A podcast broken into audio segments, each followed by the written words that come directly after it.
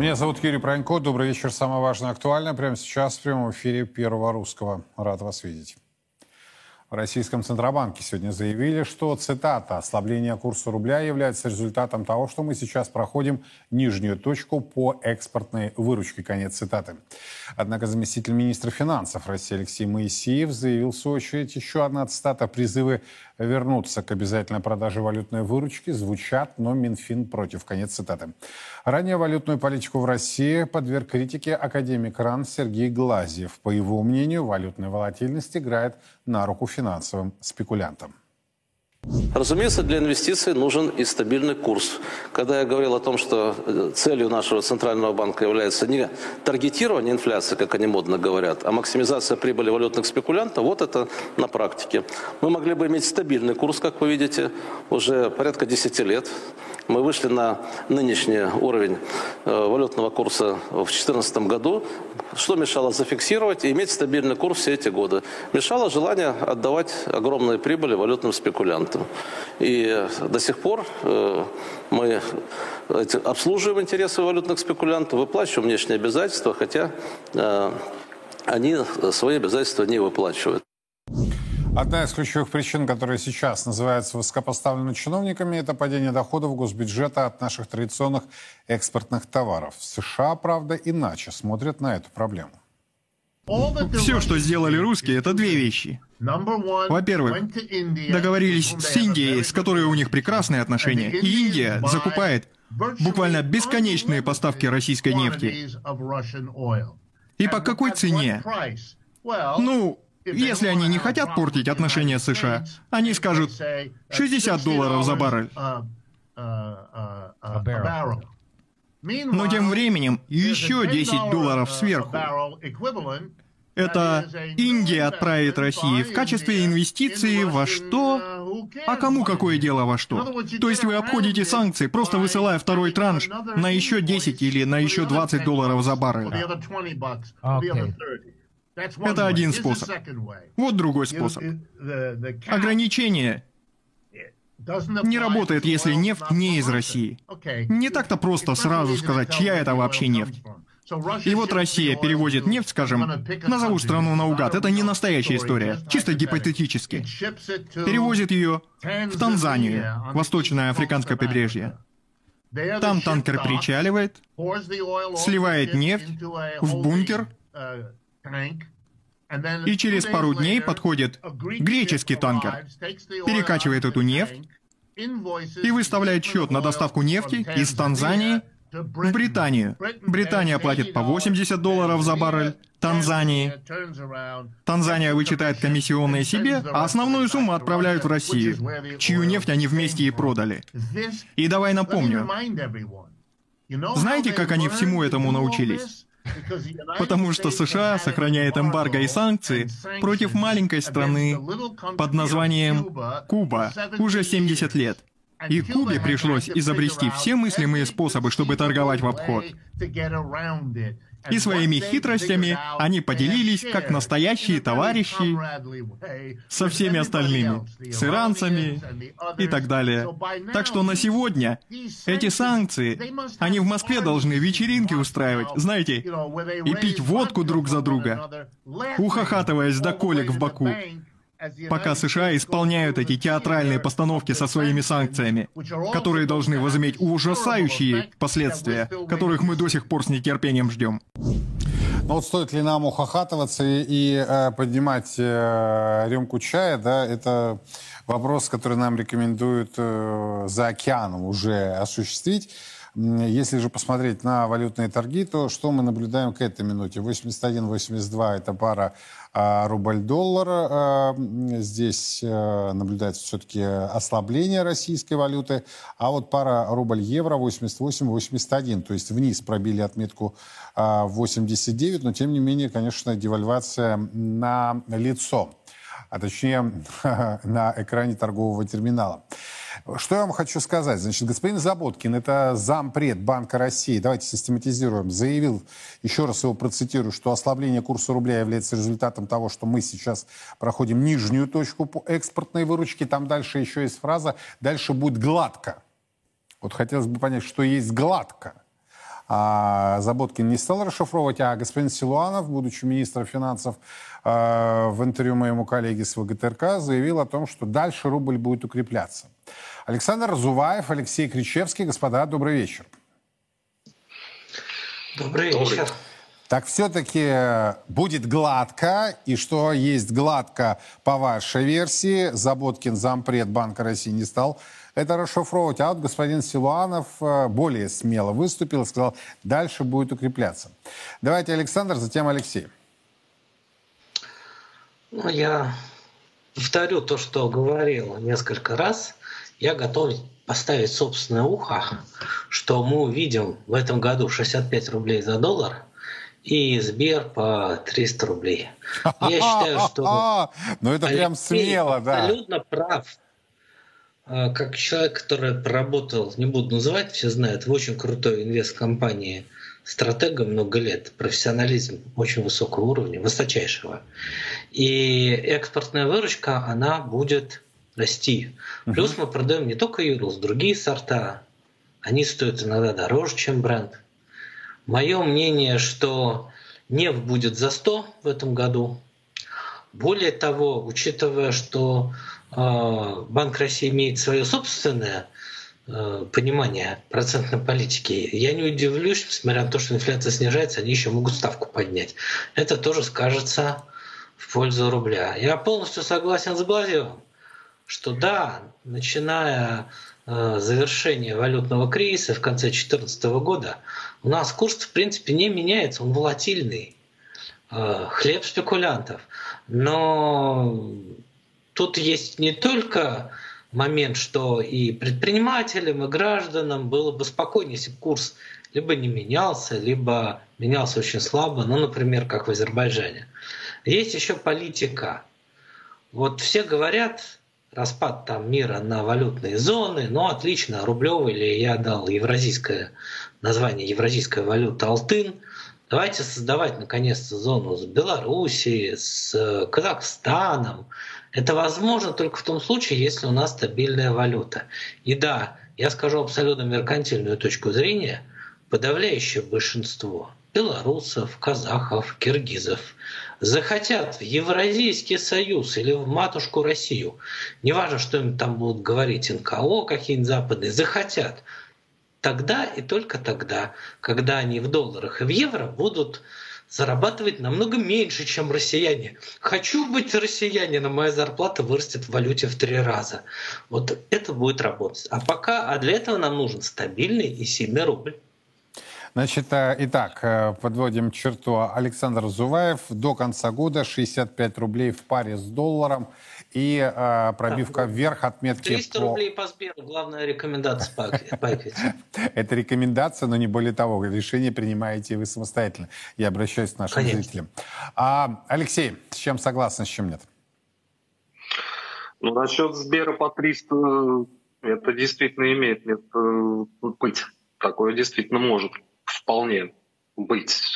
И исполнено, конечно, очень это оптимистичная история, но при определенных раскладах, да. На счет 65 э, за доллар, ну, как-то, не, не, наверное, не соглашусь. В районе 70, да, вопросов нет, но 65 ну, то есть вы, вы оба сходитесь в, а, в том, что рубль будет укрепляться. И если не 65, то 70. Я правильно, Алексей, услышал? Ну, давайте так. А, у нас сейчас предвыборный год. Это раз. Во-вторых, у нас все-таки уровень социального напряжения он достаточно большой. Это второе. А из-за того, что у нас огромное количество товаров э, в России не производится, у нас будут расти цены, ну, если не абсолютно на все, то на подавляющее количество товарных групп. Особенно это будет касаться техники. А дополнительное социальное напряжение сейчас, если условно там как определенные спецы из определенного банка российского видят э, вот это вот затыкание бюджетной дыры на уровне 115 за доллар, если до этого дойти, то, ну, я думаю, не нужно говорить, что может произойти. Поэтому каких-то жестких вот таких вот э, серьезных скачков, э, наподобие того, что было последние 3-4 месяца, когда рубль просто ну, за, вот, за 2023 год он уже упал на треть. Такого, я думаю, уже не будет точно. И действительно, в принципе, если сопоставлять да, определенные, да, все-таки временные рамки, то у нас э, и самый такой тяжелый период именно по валюте, именно по рынку, он, собственно, и был в конце февраля, в начале марта, и не в начале марта, а в марте, и в начале апреля. Поэтому с этой точки зрения, да, как бы прикрыться вот этим э, тезисом о том, что у нас сейчас определенное дно там по валютной выручке по экспорту, можно без проблем. С другой стороны, непонятно, что тогда будет дальше. Потому что, окей, ну, дефицит бюджета хорошо у нас пытаются сейчас прикрыть за счет валютной выручки. Но если она будет оставаться на таком же уровне, если у нас господа в Минфине в ЦБ говорят о том, что она на дне, то каким будет дефицит и что тогда придется делать? Это или опять-таки выпуск огромных облигаций федерального займа, которые уже идут по 11% годовых, и платить за них придется, ну, наверное, моим детям, когда они будут, дай бог. Или девалировать рубль. Или девалировать рубль, но все-таки в этом году этого, я так думаю, что не случится. То есть а, будет таким, а, э, такой страховкой будет э, предвыборный год. И здесь постараются ну, именно нивелировать. Есть страховка, да, потому что понятно, что уровень одобрения у нас у властей сейчас очень большой, но лишний раз как-то провоцировать людей, я думаю, никто не станет. Ну да, легче выпустить ОФЗ по 11%, а то и выше, нежели девальвировать. Спасибо большое. Александр Зуваев, Алексей Кричевский были у нас. Говорили о ситуации на валютном рынке. Э, ситуация... Ну, как вы видите, по мнению сегодняшних наших экспертов, э, более чем обнадеживающая. Господин Разуваев считает, что э, в паре рубль-доллар будет уровень 65, Э, господин Кричевский считает, что, ну, если не 65, то 70 рублей за э, одну американскую денежную единицу. Но посмотрим, как все будет развиваться. Пока все за 80 э, долларов в районе 81-82, евро 88 79. Это вот если прямо сейчас в онлайне смотреть на торговый терминал. Сегодня ряд важных заявлений в стенах российского парламента перед своим отчетом сделала Эльвира Набиулина, которую мы сегодня уже вспоминали, глава ЦБ прокомментировала ситуацию, в частности, с пенсиями и цифровым рублем. В последнее время появилось довольно много разных слухов о цифровом рубле, о том, что, например, он заменит наличные или что пенсии будут платиться только в цифровых рублях. Хочу просто подчеркнуть, что это абсолютная неправда. Цифровой рубль ничего не отменяет, цифровой рубль ничего не заменяет, э, он дополняет. Это еще один из способов расчета. И в каком-то смысле он похож на систему быстрых платежей. Можно будет проводить, э, проводить очень быстро эти деньги, но в отличие от системы быстрых платежей он будет более дешевым для людей. Ну, бесплатным, как я уже сказала, по переводам физических лиц. Сегодня зашел разговор по поводу дополнительных полномочий, которыми наделили, российский парламент наделил Центральный банк, и вот с чем это связано. Я не знаю, вы сталкивались эти, с этим или нет, ваши родные и близкие, но очень часто в последнее время банкиры стали впаривать Э, простите за жаргонизм, э, производные инструменты. То есть э, на рынке специалисты понимают, о чем идет речь. Слава богу, пока еще не валютные ноты, когда можно развести людей просто на раз. А ноты это бывают не только, значит, партитура, да, там Шопена или Рахманинова. Ноты это еще и финансовый инструмент, один из самых сложных производных инструментов а, финансового рынка. Нет, пока не так, но, например, впаривают страховки, например, впаривают паевые Э, ПАИ. А, при этом говорят, ну, доходность будет выше. Э, вам гарантировано, что вы получите более круглую сумму. И очень часто разводят людей старшего поколения, да и молодых на самом деле тоже. Так вот, Набиулиной сегодня пришлось уже публично заявить, что ЦБ в силу дополнительных своих полномочий будет жестким образом э, пресекать подобные операции. Дума наделила нас полномочиями достаточно серьезными. У нас теперь есть право приостанавливать продажу финансовыми институтами определенных финансовых продуктов, которые могут быть рискованными для граждан, и заставлять их обратно выкупать, если продажа была осуществлена с нарушениями. Это грозное оружие, мы его пока не применяли, но рынок знает, что оно есть, и мы действительно предупредили, что готовы будем применять, потому что с Э, э, обман клиентов, э, навязывание клиентам ненужных продуктов, конечно, должно быть искоренено. Ну вот я искренне надеюсь, что Львирский БЗАДН последовательно будет изничтожать подобные аферы банкиров. Потому что охамели в конец. Когда люди приходят и понимают, что они открывают депозит, и по этому депозиту государство гарантирует страховую сумму, это понятно. Но ведь банкиры не договаривают, что по иным сделкам никакой страховки нет, никакого возврата нет. А между тем у нас действительно складывается очень серьезная ситуация, например, в потребительском рынке. Если проанализировать цифры, сколько долгов э, уже э, у российских домохозяйств, то волосы, оставшиеся у меня на, волосе, на голове, начинают шевелиться. В буквальном смысле.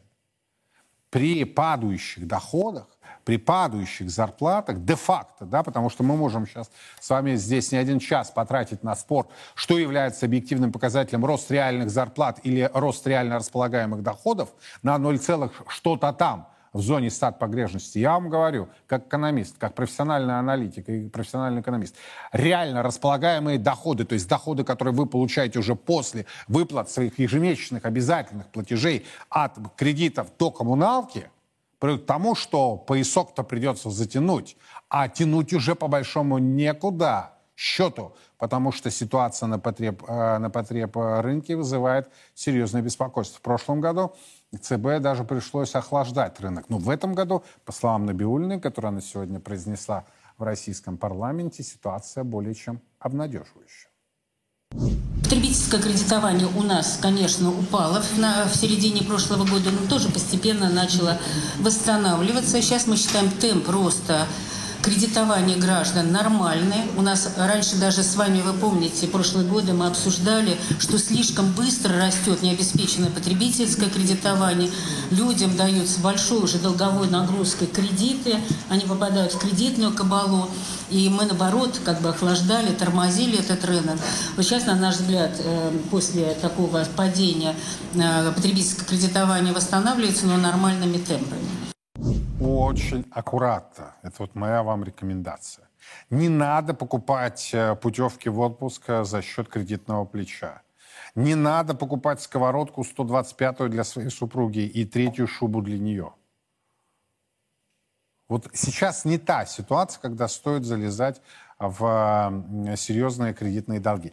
Если вам надо решить жилищный вопрос, решайте. Вот здесь я поддерживаю. То есть если назрел вопрос, что надо не дяде отдавать деньги за аренду, а надо платить за собственное жилье, за свое жилье берите. Если вам необходим автомобиль, берите. Решайте этот вопрос. Но сковородка, шуба и путевка в отпуск. А, у нас же среди молодых еще а, смартфоны, да? Смартфоны. Они берут себе дорогущие брендовые смартфоны э, и потом залезают в эти долги. По 150, сколько там тысяч это удовольствие стоит. Зачем? Понтануться уж, простите, да? Ну так понтоваться надо по другому поводу. Лучше знать, чем Мане отличается от Моне. Вот это понт. А прийти с гаджетом и тут всем показать, да я, да, по-моему, по уже никого не удивишь. Ну вот кое-кто понтуется и сливает информацию. И вот о чем идет речь. Китай может усилить поддержку России, если Украина будет бить вглубь российской территории. Об этом написал, а, написало издание «Вашингтон-Пост», ссылаясь на информацию, содержащуюся в одном из слитых в свободный доступ секретных документов Пентагона. Как отмечает издание, со ссылкой на информационную справку ЦРУ, составленную для высокопоставленных чиновников США, атаки Киева на российские города с применением западного оружия для Пекина станут поводом, цитата, «выставить НАТО агрессора». Тогда Китай может начать поставки оружия. На минувшей неделе, напомню, состоялся трехдневный визит в Пекин президента Франции Эммануэла, Макро, Эммануэла Макрона и главы Еврокомиссии фон дер Ляйен. После переговоров Макрон и Син Цзиньпинь сообщили, сошлись на позиции о необходимости не распространения ядерного оружия, а глава КНР предложил Франции разработать и представить собственный мирный договор. Фон дер Ляйен, в свою очередь, предостерегла Китай от поставок России вооружений. Между тем, в Рио главы Донецкой Народной Республики Денис Пушилин сегодня прибыл в Бахмут и вел трансляцию с центральной площади этого города. Ну что, уважаемые друзья, вот он наш Артемовск. Освобождается вагнерами. Противник не жалеет ни город, ни своих. Ну, гонят в мясорубку. Уважаемые друзья, это маленький анонс, более подробное видео тогда чуть позже. Ждите на канале. Ну а наше подразделение продолжает освобождать русские земли. Как может в дальнейшем развиваться ситуация, особенно с учетом э, тех сливов, э, которые были произведены из э, секретных и ДСПшных документов? Как будет реагировать Пекин после визита фон дер Ляйен и Макрона? Алексей Маслов, Дмитрий Дрозденко ко мне присоединяются. Господа, добрый вечер. Здравствуйте. Алексей, давайте с вас начнем. Все-таки можем ли мы утверждать, что фон дер Ляйен и Макрон добились некого успеха? Или, собственно, я просто вспоминаю, перед визитом в Пекин фон дер Ляйен а, дала такое, как бы это помягче сказать-то, не очень а, невротическое, я бы так сказал, интервью, где предостерегала да, Китай и от того, и от того, и от того. Дама а, то ли что-то курит, то ли выпала из зоны, что называется, времени и пространства. Европа, она не переоценивает себя, а почему задают вопрос? Ведь после Пекина, да, Макрон сделал массу заявлений и уже, кстати, попал в хейт по поводу своей антиамериканской позиции. Знаете, я честно вам скажу, я им не особо доверяю. А вы, как профессионал, что скажете? Ну, во-первых, когда мы говорим, что Европа успешна или успешна с Китаем, мы должны понимать, что Европа абсолютно не едина в этом плане. Это как раз показывает позиция Макрона. Э, фон дер Ляйен сделала несколько заявлений. Последнее было как раз в конце марта. Э, и самое главное, чего она добилась? Она добилась того, что э, соглашение о всеобъемлющем партнерстве между Китаем и ЕС не заключено и не будет заключено в ближайшее время. А при этом за счет своей гибкости Макрон довольно хорошо отпиарился как как минимум на китайском рынке. Вообще Китай э, и китайские СМИ, китайские паблики наполнены, ну, если не восхищением, то некоторой благодарностью Макрона, что он не стал тут э, все обсуждать только про войну и мир, а привез какие-то технологии, говорил по-человечески, и э, все говорят, смотрите, как его нормально принимали. Э, с ним э, улыбались его, возили в, в Гуанчжоу, там он сделал чудесное выступление перед студентами, а фон дер Ляйен буквально проводили с запасного выхода кругом. Поэтому вот я думаю, что как раз позиция Европы абсолютно не консолидирована оказалась по поводу Китая, и какие-то страны типа Франции пытаются найти выход из этого положения. Понятно. Дмитрий, э, с чем согласны, с чем нет? ну, в принципе, согласен. Дело все в том, что Урсула фон дер Ляйен, она не отслеживает интересы и не отставит интересы Европы. Она действует именно так, как ей приказывают э, евроатлантические боссы, а не в их интересах сближения Европы и Китая. Что касается Макрона, то буквально недавно один известный китаист э, сказал мне интересную штуку, что, говорит, обязательно повезут Гуанчжоу. Э, я говорю, ну, потому что там, наверное, технологии, 5-10, говорит, нет, когда-то французы расстреляли этот город из пушек, погибли тысячи людей, поэтому китайцы э, обладая большой, огромной памятью и очень тонким, скажем так, отношением ко всем процессам церемониям, они обязательно его туда привезут. Поэтому Но... к Макрошу отношение двоякое. А то, что вот Вашингтон-Пост публикует а, материалы а, якобы слитые, не слитые, очень сложно понять, кто там что сливал, да, но подлинность, э, в общем-то, подтверждается. А, хотя мы с вами прекрасно понимаем, что есть не только, а, что называется, линия соприкосновения и непосредственно фронт, но еще есть информационная война, когда дезы, антитезы а, вбрасываются абсолютно осознанно, чтобы ввести противника в замешательство, либо в недоумение. Вот на ваш взгляд, здесь, Дмитрий, больше констатации того, что если они рыпнутся на территории, ну, скажем так, материковой части, да, а, России, то это приведет не просто к эскалации, но и кардинальному и кардинальной измене позиции Пекина и поставки вооружений пойдут. Но ведь это тоже может быть зандаш и не более того. Или наоборот провокация. Давайте теперь вы, Дмитрий, а затем Алексей. Ваша позиция. Ну, давайте, все достаточно как бы э, не просто, а мутно. То есть ситуация звучит... Мутно примерно, это точно, согласен. Я знаю, что ты знаешь, что я знаю. Э, смущает в этой ситуации одно. Э, это публикация именно Нью-Йорк Таймс и Вашингтон-Пост. То есть это не просто тихо слитые материалы, которые где-то в это вытащенные э, из-под половика, и вот посмотрите, что произошло. Но мое мнение, что это все-таки носит характер в большей степени определенной дезинформации. То есть это не какая-то ложь. Там много вполне правдивых материалов, э, недоговорок или еще чего-то. Но главная задача этих э, документов, во всяком случае, одной из частей, это касающаяся нашей страны, я имею в виду, не Зеленского, там, не западных лидеров, то есть это неинтересно.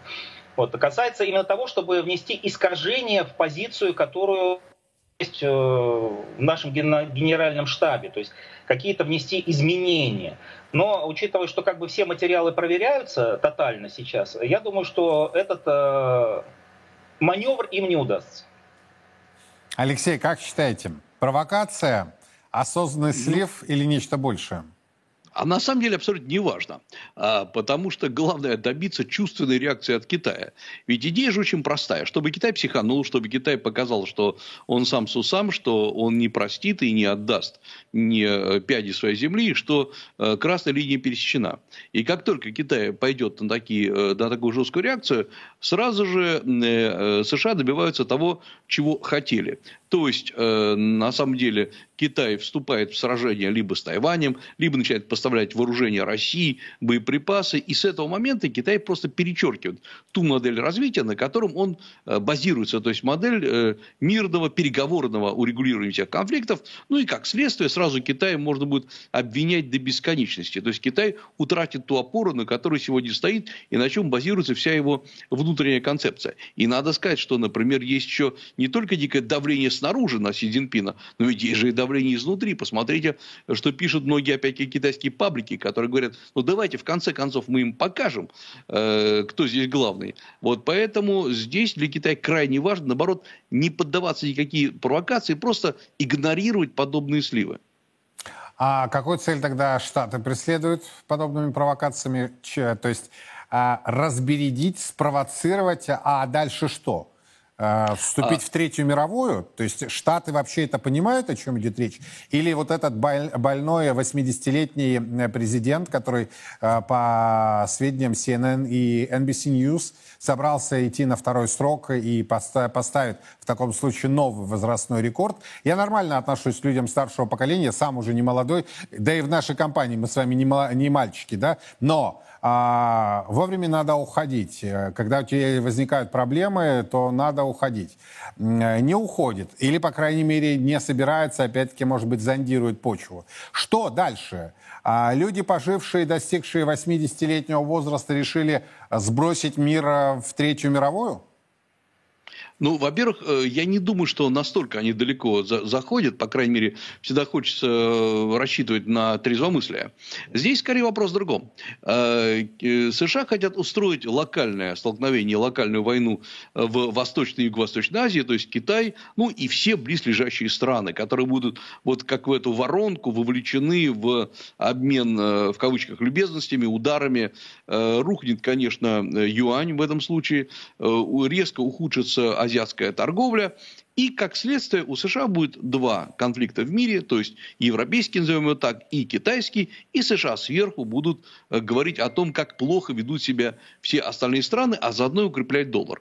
Э, то есть США, как, как всегда, пытаются взять Китай на слабо и ждут, когда он э, сдастся или уменьшит свое, свою решимость. Но, судя по всему, Китай как раз закусил у дела, он не собирается отступать назад, и поэтому действительно в какой-то момент ситуация может стать неуправляемой. Более того, Си Цзиньпин в недавнем выступлении говорит, что проблема не в том, что кризис в мире. Вопрос в том, что кризис становится неуправляемым. То есть Китай отдает себе отчет, к чему это все может привести. Дмитрий, как считаете, свалится мир в Третью мировую? Нет, я думаю, Китай не свалится. Там действительно очень мудрое поведение со стороны руководства. Несмотря на все провокации, которые начались э, с приезда, они ее там называют ведьмой, э, Нэнси Пелоси, и вторая ведьма у них это как раз Урсула фон ден Ляйн, так вот э, пресса их писала. Вот, Китай будет это все дело, скажем так, отслеживать и э, не сказать, что игнорировать. К примеру, на э, прилет Пелоси была введена блокада Тайвань. Тайвань фактически за эти дни понес огромнейшие многомиллиардные потери. И э, внутриполитическая, скажем так, э, элита Тайваня тоже задала вопросы, ты куда, ну, своему э, президентше, куда ты нас ведешь? И сейчас, э, фактически, как говорят опросы, э, Гаминдан начинает, э, это прокитайская партия, лидировать там по э, потенциалу на выборах. И задача Китая, в общем-то, прийти мирно к власти, там, то есть мирное э, воссоединение с Тайванем. Американцам, да, действительно нужен очередной пожар, в котором они участвуют э, опосредованно, то есть сами не воюют, э, укрепляя, одновременно с этим укрепляя свой доллар и укрепляя свой, свой промышленный потенциал, ослабляя противников. Но Китай, судя по всему, на это не поведется. Да, я понял. Спасибо большое, Дмитрий Дорозденко, Алексей Маслов. Э, искренне хочется верить, что ум и разум победят. Э, а эти ведьмы, две, да, Пелоси и фон дер ну, они действительно иного... Я понимаю, что в отношении дам нельзя подобное применять, но, но это же ведьмы. Реально две ведьмы. Э, одна уже... Ладно, промолчу. Э, но очень хочется надеяться, что люди, которые неплохо пожили, не приведут мир, не заведут мир к катастрофе. Очень хочется в это верить. Хотя в других направлениях подобные рассуждения не проходят. Разгорелись вновь серьезные дебаты вокруг возможного участия российских спортсменов в предстоящих Олимпийских играх и других мировых первенствах. Есть э, в рекомендациях вещи, которые ну, категорически неприемлемы. Речь идет о унижении человеческого и гражданского достоинства. К примеру, речь э, не должна идти вообще ни о какой форме подачи оценки событиям, которые сегодня происходят. Но сегодня фактически э, условия пытается исполком э, поставить, тем самым заставить любого спортсмена, любого спортсмена по факту стать политиком. Если раньше, вы знаете, Олимпиада и МОК, и организаторы, так сказать, держали двери на распашку, вот Олимпиада, вот все добро пожаловать и прочее, то сейчас это сузилось ну, до размеров там, замочной скважины. Вот. Ну и, конечно, это очень сильно беспокоит, потому что те условия, которые э, предложены, ну, я считаю, что они просто невыполнимы. Поэтому, хотя МОК оставил для себя лазейку их обозначить чуть позже, вот, но я думаю, что здесь э, на сегодняшний момент э, перспектива очень-очень мала. Политическое давление, оно просто беспрецедентно. И э, я абсолютно точно знаю, что в прошлом году готовились спортсмены приехать даже с Германии, из ЮАР не молодежный состав, который там был, а ведущие спортсмены. Но, однако, они получили недвусмысленное предупреждение, что если они поедут в Россию, то у них будут последствия со стороны своих э, властей. Ну вот я еще раз хочу обратить внимание на слова Михаила Мамиашвили, президента Федерации спортивной борьбы России. Речь идет об унижении человеческого достоинства, об унижении гражданского достоинства. А Сальников абсолютно справедливо говорит, слушайте, политическое давление беспрецедентное. А спортсмены это теперь политики. Мое глубокое убеждение, вы можете с ним э, быть согласны, можете не соглашаться. Без флага, без гимна, без наших национальных символов нельзя участвовать ни в Олимпиаде, ни в э, иных э, мировых спортивных состязаниях. Это была ошибка, когда мы поехали в предыдущие Олимпийские игры еще до начала вот этих всех политических дерганий и выступали без флага, без гимна, без ничего. Сейчас, кстати, в спортивной среде э, есть силы, которые активно пытаются это дело вновь пролоббировать. Но только на этот раз это все ужесточается. Они говорят, осуждайте тогда специальную военную операцию, предавайте свою родину. А вот для меня предательство Родины уже поехать без флага. Я слышал э, реплики, дескать, э, профессиональные спортсмены всю жизнь пахали э, для того, чтобы затем выступить, показать свое мастерство на Олимпиаде и так далее. Все так. Но когда мы говорим про линию соприкосновения, когда мы говорим про специальную военную операцию, когда мы говорим про а, частичную мобилизацию, которая была проведена в стране, мы вот этим фактором не объясняем же, что, дескать, ну, люди предполагали там а, работать, а, растить детей, рожать детей, там, а, достигать профессионального мастерства, а ничем хуже – тех, кого мы сейчас, точнее, тех, кого пытаются оправдать, и сказать, это другое. Какое другое? Вот есть Родина, да? Есть символы у Родины. Тебе говорят, Родину предай, приезжай без флага, без гимна, без ничего выступишь. А выступишь за кого? Сам за себя? Кстати, они же на этом не останавливаются. Вот, например, глава МВД Германии Нэнси Фезер, она вообще пригрозила отказать в выдаче виз российским спортсменам. Даже если они все осудят, без флага, без гимна, без ничего а, приедут, если они будут допущены к международным а, стартам. Вот такое заявление сделала эта дамочка. Если в том случае, конечно, если эти соревнования будут проходить на территории Германии. Политические решения стали во главе угла, и вот то, что сейчас э, может происходить исключительно ну, такой шантаж э, со стороны, э, так сказать, руководителей стран или правительств, это уже, это уже происходит на самом деле. Поэтому, наверное, есть смысл как-то собрать э, какую-то спортивную общественность международную и все-таки определить, у нас спорт вообще остается тем фактором единения. Или мы, так сказать, на это смотрим каждый по-своему, и просто он исчезает.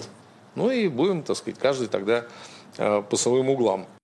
Ну, то есть, если готовы э, занизить, принизить свое собственное достоинство, ну, пусть едут. Но за свой счет тогда, без вот этих э, государственных премий, поддержки, автомобилей и всего остального. Либо пусть меняют гражданство. Некоторые же меняют сейчас спортивное гражданство. Говорят, ну нет, мы русские, ну тут вот нам надо. Ну надо, так надо. Каждый делает свой выбор. Тут у одной небезызвестной до недавнего времени певицы внука, оказывается, гражданин США.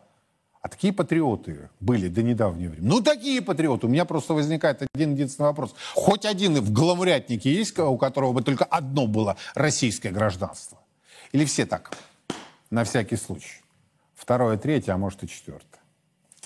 А есть, между тем, еще одна тема, которая вызывает лично у меня очень серьезное беспокойство. И вот о чем идет речь. Как выяснил коммерсант, в правительстве сформирован перечень важных направлений технологического развития нашей с вами страны до 2030 года. В него вошли 10 сквозных технологий, перечень которых был пересмотрен в конце 2022 года из-за утраты доступа к сложному импортному оборудованию и утраты актуальности. Однако, если ранее технологическое будущее э, Белый дом, там, где у нас правительство находится, э, с прорывными разработками мирового уровня, то теперь половина инициатив нацелена на повторение существующих иностранных технологий, более недоступных России за русофобских санкций. Среди новых направлений оказалось, э, оказались производство лекарственных средств, атомное и нефтегазовое машиностроение, включая оборудование для переработки углеводородов, авиационная промышленность, инфраструктура для воздушных перевозок, а также энергетическое машиностроение и услуги в сфере энергетики. Во многом изменение перечня приоритетов объясняется, еще раз подчеркну, изоляцией российской науки и недоступностью передового оборудования. Вот понимаете, одно дело, когда мы с вами там рассуждаем по поводу смартфонов э, и так далее.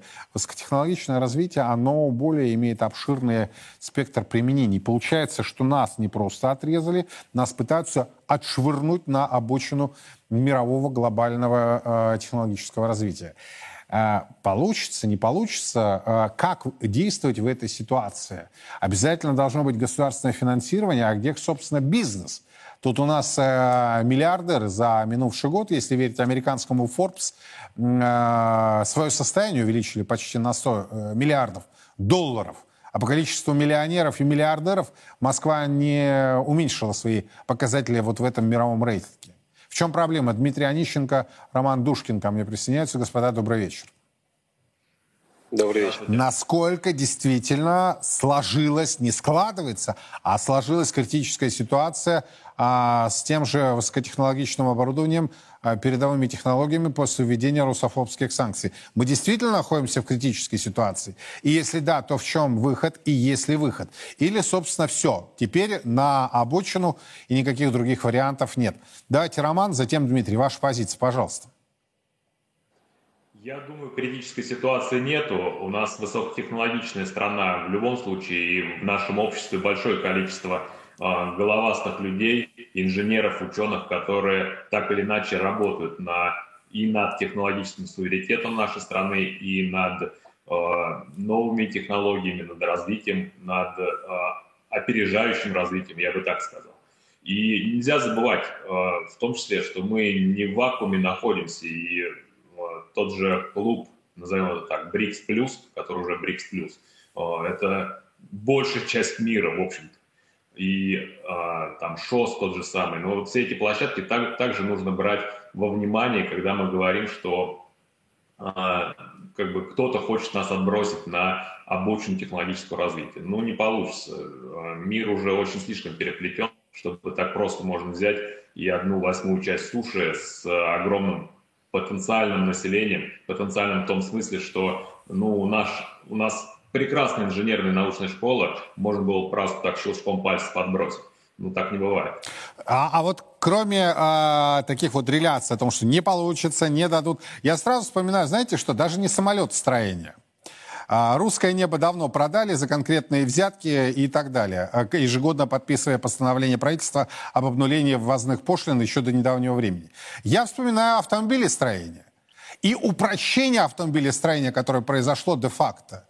А, здесь почему тогда у нас нет достижений, почему происходит упрощение – я не хочу приводить конкретные примеры конкретных марок, но вы прекрасно понимаете, наши зрители, о чем идет речь. Роман, так в чем все-таки проблема? А, есть небольшая, я считаю, небольшая, но возможно, небольшая, она так. побольше проблема, и это проблема средств производства, конечно. То есть, а, если у нас а, необходимо делать какое-то высокотехнологичное даже не оборудование, а какие-то объекты высокотехнологичные, то их нужно делать чем-то. И вот здесь вот э, проблема с импортозамещением, которая не вчера началась, не год назад. Это с 2014 года, а то и раньше э, политика импортозамещения началась. Ну да, э, какие-то достижения, какие-то меры сделаны в этом отношении, но не до конца. Надо продолжать это делать. То есть высокотехнологичное оборудование для производства других объектов и другого оборудования нам необходимо. Но, насколько мне известно, а, все это делается, все а, так или иначе импортозамещается. И а, если говорить про там, электронику, электротехнику, вот в этом отношении я могу сказать, что ситуация не критична. Я могу сказать там четко за, например, транспортную отрасль, в которой я работаю. То есть интеллектуальные транспортные системы, сегодня импортозамещены практически на 100%. То есть а, в области организации и безопасности дорожного движения а, на текущий момент можно делать решение, внедрять полностью на российских компонентах. Дмитрий, давайте вашу позицию. Если все так благостно, если вы согласны с э, своим визави, то почему тогда принимаются решения на правительственном уровне о сокращении перечня важных направлений технологического развития. Я понимаю, что мир развивается, да, а, в том числе какие-то направления, которые еще вчера или позавчера оказались перспективными, они уходят в небытие, появляются новые, но вот как-то у нас все, знаете, маршмеллоу, да, так все сладко, вкусно, а как только кто-то нам пытается прищучить или э, создать проблемы, то нам приходится через многочисленные прокладки э, ввозить в страну э, тот или иной компонент. Давайте ваш взгляд. А, Юрий, ну, во-первых, э, надо вспомнить о том, что при любом стратегировании э, с этим в стране никогда не было проблем. Вот планы очень часто оказываются бесполезны. А вот планирование всегда необходимо. И понятно, что э, многое, вот прошлый год много очень изменил. Э, та политика промышленная, которая была, например, в области автопрома, э, она была определенной, э, она была направлена на то, что мы действительно развиваемся не в вакууме, и очень многие вещи Э, за счет такого мирового распределения труда, э, они так или иначе выводили нас на необходимость закупки каких-то критических компонентов у других стран. И, конечно же, вопрос, связанный с эффективностью современных автомобильных платформ, разработкой и распределению компонентов, распределению разработки между различными инженерными компаниями, автопроизводителями, мы так или иначе были интегрированы во все эти процессы. Э, прошлый год много изменил. Мы действительно э, от каких-то э, от каких-то моментов были, стали отрезаны, но вы знаете, здесь вот, если обратиться к опыту нашего восточного соседа и партнера Китая, вот у них, насколько я знаю, слово «кризис» пишется с помощью двух иероглифов. Один иероглиф — это проблема, а другой иероглиф — это возможность. Вот, и в этом плане та ситуация, в которой мы сейчас оказались, я считаю, необходимо воспринимать как новые возможности, которые, в принципе, мы э, успешно начинаем реализовывать. И, конечно же, для этих процессов, для того, чтобы мы могли э, увидеть это на улице, да, конкретный результат, конкретно автомобиль нашей разработки, который был бы передовым и который захотелось бы покупать так же эффективно, как мы там, покупали в свое время автомобили других производителей там, популярных. Э, вот. Конечно, для этого необходимо определенное время. Вот. Но самое главное, я согласен... Сколько? Что... Сколько? Это год, это два, это пять, и если у нас это время? Это будет зависеть от нас, от того, насколько мы э, сможем сплотиться. Я причем не шучу, э, я считаю, что очень важно. И вот очень много будет зависеть от того, насколько наше общество сможет самоорганизоваться, там, начиная от уровня экспертных сообществ, для того, чтобы мы смогли помочь руководству нашей страны и лицам, принимающим решения, принять наиболее оптимальные решения с точки зрения развития того же автопрома, двигателей строения. Вот здесь э, вот как раз тем людям, которые находится, так сказать, в полях, да, с точки зрения именно вот реализации различных э, актуальных проектов, которые в этом перечне э, перечислены, конечно же, нужно узнавать их мнение, потому что они знают объективную реальность, и вот э, эти люди, я считаю, должны самоорганизовываться. Вот, ну, я, извините, такой пример приведу. У нас уже пять лет работает Совет старейшин отрасли поршневого двигателестроения. Вы знаете, он достаточно эффективно работает, и он принимает такие решения, к которым прислушиваются. И именно благодаря вот э, такой самоорганизации сообщества э, у нас не все потеряно вот в, это, в этой отрасли. Вот, а мы находимся я... именно в ситуации, либо мы все уже теряем а, и, и никак не восстановим а, собственное производство, либо все-таки, как вы говорите, делаем ставку и пытаемся а, развить. Э, я, я более чем уверен, что э, нам придется это все делать, нам придется развивать и свой автопром, и в хорошем смысле слова, и свое двигателестроение, свой авиапром, и свое судостроение. Вот, мы обязаны просто это делать, потому что там, при всем уважении к нашим партнерам э, мы можем впасть в зависимость еще более серьезную, чем была год-два года назад. Поэтому сейчас особое внимание нужно уделять не только Э, вопросам, связанным с текущим развитием ситуации, но еще и с интеграцией образовательных процессов, в частности в наших ведущих технических вузах, э, вот в стратегию развития отраслей. Вот. Надо, чтобы были какие-то э, уровни взаимодействия и с ФАИВами, и с предприятиями, и чтобы вузы активно в это включались, и чтобы студентам по максимуму переходили на проектные схемы образования, чтобы они участвовали уже в проектах, находясь там на старших курсах образования, чтобы понимали, что им предстоит. Причем здесь не только инженерия в чистом виде, здесь еще инженерная социология, особый маркетинг. Э, надо, чтобы ребята это понимали. И я думаю, что у нас в этом плане очень-очень все неплохо. Вот. А что касается вашего конкретного вопроса, там год-пять, э, ну, к сожалению, на него сейчас никто не сможет ответить. Нам бы всем очень хотелось, чтобы это было через год. Вот. Но давайте посмотрим. Надо, как говорится, делать, что должно, быть, что будет. Наверное, вот такая парадигма, она правильная. Не против. Спасибо большое. Дмитрий Онищенко, Роман Душкин были у нас на прямой связи. Вы знаете, вот завершая программу, я вам выскажу свой скептицизм. Э, я бы очень хотел разделить оптимизм наших сегодняшних экспертов, которые говорят, да, несмотря на все русофобские санкции, несмотря на то, что правительство там сокращает теперь по перечень направлений технологического развития страны до 30 года, я могу вам сказать, я опасаюсь э, двух вещей. Первая, первая позиция – Значит, э, тут, как у нас выяснилось, даже после событий, э, связанных с возвращением Крыма э, в 2014 году, когда Запад стал принимать первые санкции, у нас никто не озадачился вопросом золотовалютных резервов. Что нам говорят по поводу того, что тяпнули у нас 300 миллиардов долларов? Мы думали, что это невозможно. Ну, а они там за бугром так не думали. Они прекрасно понимали зависимости и э, неоднократно э, людям, которые принимали подобные решения все предыдущие годы, говорили, посмотрите на опыт Ирана. Они говорят, мы не Иран, идите в баню. Да? Ну, теперь у нас Иран один из стратегических э, партнеров, но э, тогда говорили, мы не Иран. Хорошо, Приводили пример Казахстана, когда еще в президентство Назарбаева их наклонили, простите, за жаргон таким образом, заблокировав все валютные резервы, что Нурсултану Абишевичу пришлось лететь э, в Штаты, э, чтобы эту сумму отбить, вернуть. Вернули, кстати, не все, потому что заставили всякую ерунду там покупать. Это вот вам пример с ЗВРами, с валютными резервами. А второй, что еще больше я опасаюсь, просто зависимость от, от дяди Сэма будет заменена на зависимость от дяди Си. Вот и все. И шильдик прикрутит там, типа Россия к готовому авто или к чему-то другому и скажут, это наше. Это не наше.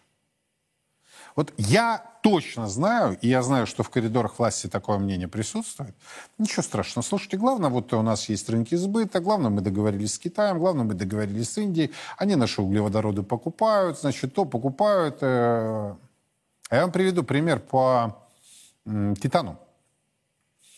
Еще до недавнего времени э, Airbus европейский, э, который на минувшей неделе пригрозил любому, кто поставит в Россию э, детали для самолетов этого, этой корпорации, и он моментально будет внесен в санкционный запретный стоп-лист. Так вот, до недавнего времени зависимость была от нас 60% по титану. Сейчас она минимальнейшая. Титан не только у нас. А Боинг, который покупал «Титан», полностью отказался от российского «Титана». То есть надо знать, понимаете, мы не воспользовались ситуацией, когда могли нанести э, серьезный ущерб и удар по зависимым от нас корпорациям. Ну, мы же надежные торговые партнеры. Мы закачали э, газовые хранилища Евросоюза, а потом говорили, ну сейчас они замерзнут, сейчас они... Они еще замерзнут, если мы им все поставили. То же самое произошло по титану. Сейчас у нас есть вопросы по атому, по урану, но я вам докладываю, вопрос зависимости от российского урана там решается в Забугорье, причем э, семимильными шагами. Но еще раз подчеркну, самая большая проблема – это э, зависимость от дяди Сэма поменять на зависимость от дяди Си. И оставаться сырьевой колонией э, других э, держав. При этом я убежден, э, и, скорее всего, Онищенко прав, когда Дмитрий Онищенко, когда говорит, что, слушайте, а интеграция с высшей школой, а интеграция с технической школой, а эти процессы происходят, надеюсь, что происходит. Но хотелось бы это видеть в конкретных продуктах, в конкретных самолетах, в конкретных автомобилях, в конкретных технологиях. Может быть, действительно не все так плохо? Ну, тогда давайте пример. Мы продолжаем внимательно следить за развитием ситуации в России и за ее пределами. Подробности в наших эфирах и на официальном сайте Царьграда. Меня зовут Юрий Пронько. Хорошего вам семейного вечера и до завтра. Заключительный вечер Светлой Седмицы 21 апреля в Вегас-Сити-Холле. Творческое объединение «Царьград Культура» представит концерт ансамбля «Ихтис». Коллектив презентует новый альбом «Мужские песни», посвященный памяти отца Дмитрия Смирнова. 21 апреля. Ансамбль «Ихтис». Концерт при поддержке «Царьград ТВ». Билеты на сайте vegas-hall.ru. Категория 6+.